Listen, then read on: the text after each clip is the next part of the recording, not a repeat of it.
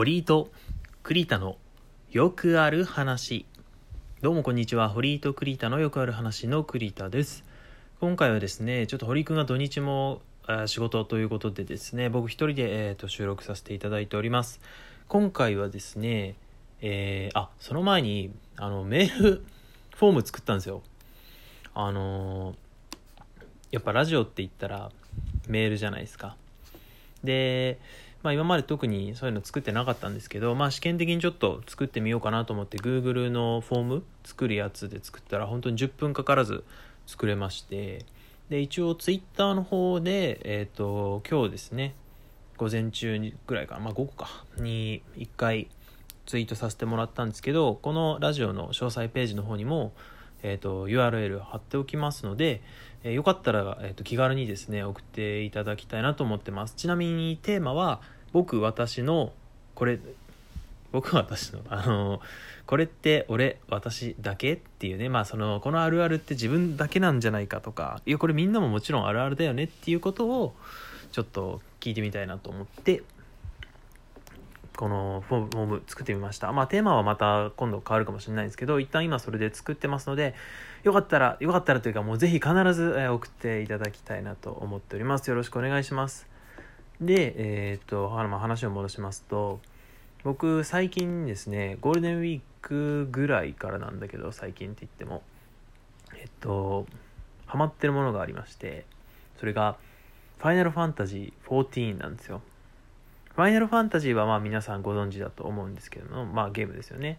で、フォーティーンっていうのは エムエムオーアールピージー のことで、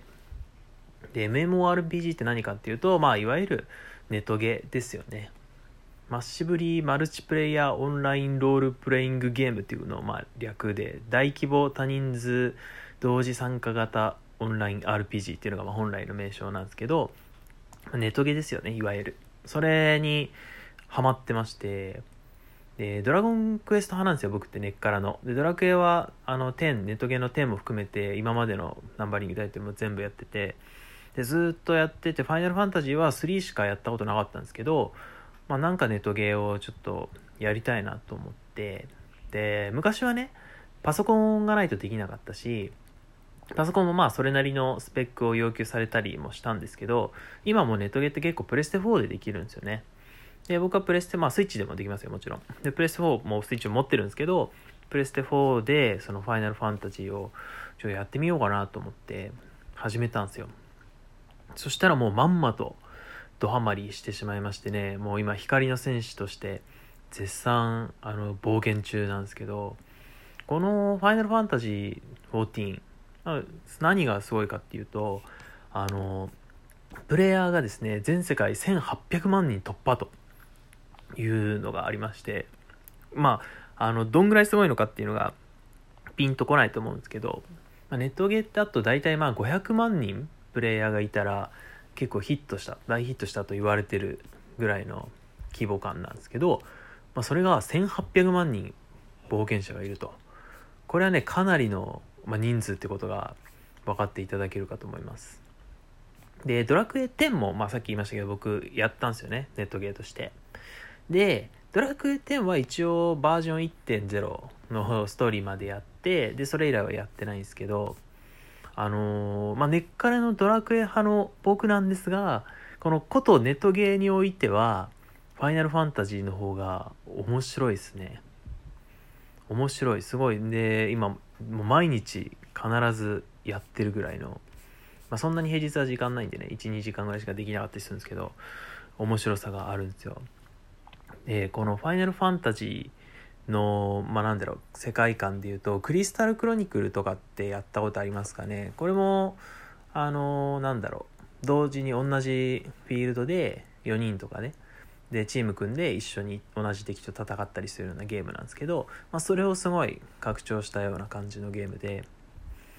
でストーリーも今ねあの結構昔からあるんですよこのゲームので、ストーリーもかなり、えー、と長くなってて、まあ、だいいちだんが新生エオルゼアっていうその、まあ、なんだろう副題みたいなのがあって、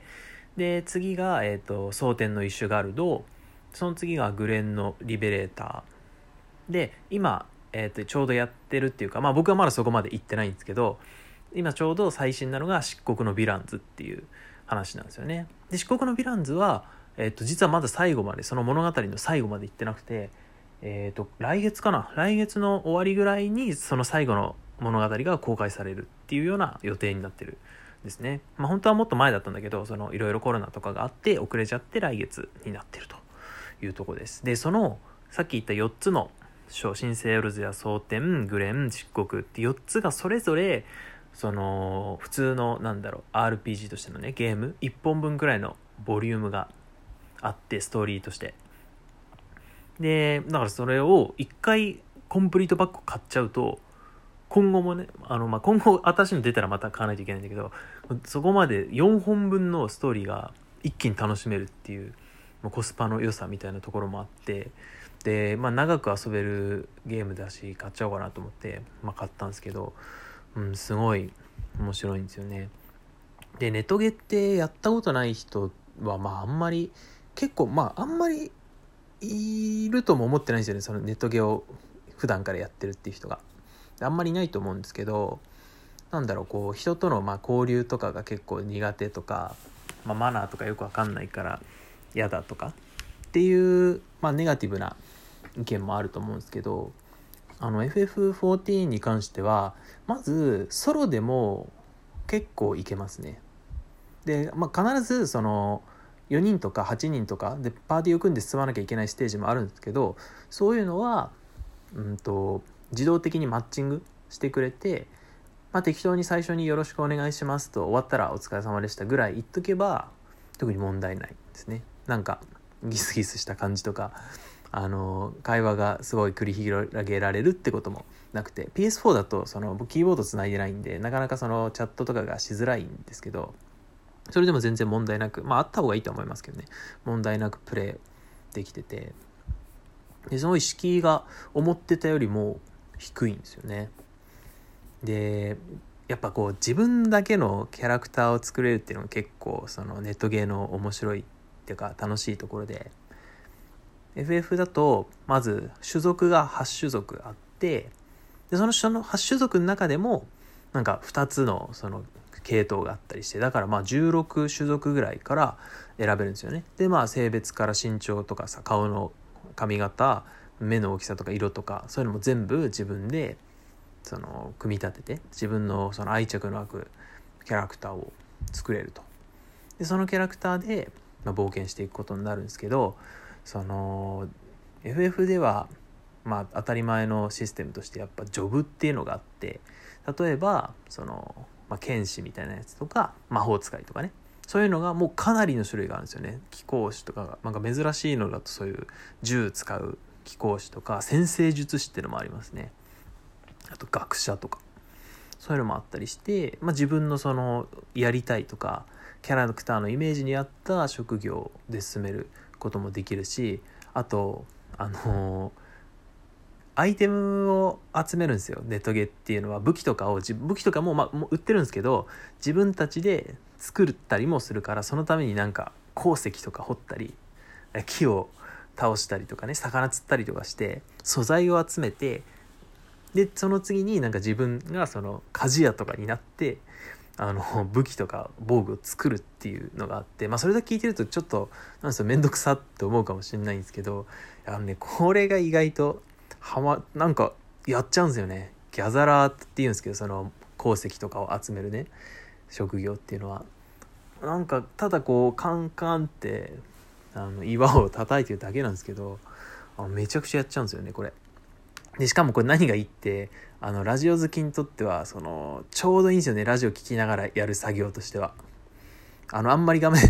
集中しなくていいんで、敵と戦うとかじゃないから、だからちょうどこのラジオをいっぽんにほん聞き終わった頃には、まあ、素材もそこそこ集まってて、それを売ってお金にもなるし武器とかも作れるっていうね、なんかちょうどいいんですよラジオ聞くのに。でそれもあってすげえやっちゃったりとか、あとね、まあ、もちろんこのネトゲには欠かせないカジノ的なところもあって、あのチョコボね、自分がチョコボに乗ってあの競馬みたいにこう走るチョコボレースができたりとか、あとなんかカードゲームもあるんですよね。ボードゲームなんか実際のボードゲームみたいなのもあるし、あとはなんだろうカード、あ、ロード・オブ・バーミニオンっていうのもあって、あのゲーセンにあるゲームなんですけど、ロード・オブ・バーミリオンっていうスクエニが出してるあのカードゲームなんですけど、カードを実際に置いて動かして戦うみたいな、それを完全に模したゲームとかもあって、僕ロード・オブ・バーミリオン結構昔ハマってたんで、あのすごいびっくりして楽しんでるんですけどね。まあプレイ人口はあんまりいないんですけど、ロード・オブ・バーミリオンとかもあったり、あと一時期すげえ話題になったのが、すごいリアルな麻雀が打てるっていうね、そのカジノみたいなところで麻雀できるんですよ、ただただで。もちろんその他のネトゲなんで他のプレイヤーと一緒にやったりとかもできて、でゲームとしては特に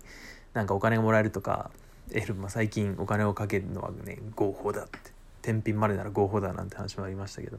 そのギルがもらえ、ね、ゲーム内通貨がもらえたりっていうことはないんですよ。称号が得られるだけなんですけど、ただただ麻雀が楽しくてやってる人も一部の層にはいるっていうね。でこの エフエフじゅうよん は、えっと、実は体験版みたいのもありまして、で体験版なんてすぐね最初の村行って終わりでしょみたいに思われるかもしれないんですけれども、この エフエフじゅうよん の体験版はレベルさんじゅうまでは、えー、と自由に全部できる、まあ、一部使えない機能もあるんですけど、レベルさんじゅうまではあのほぼ全ての機能を使ってあのストーリーを進められるんですね。レベルさんじゅうってあの半分以上いくんですよ。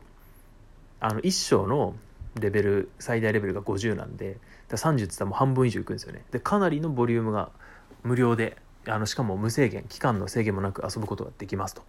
ちょっと興味があったらそのね、トライアル版だけでも落としてもらって、あの一緒に僕と旅をしてほしいなとも思い、もちろんあの丁寧に優しく一から全部教えますので、これを聞いて エフエフじゅうよん 興味持ったという方がいましたらね、ぜひ、えー、一緒にプレイしていただきたいので教えていただけたらいいなと思います。それじゃあメールもお待ちしております。また次回お会いしましょう。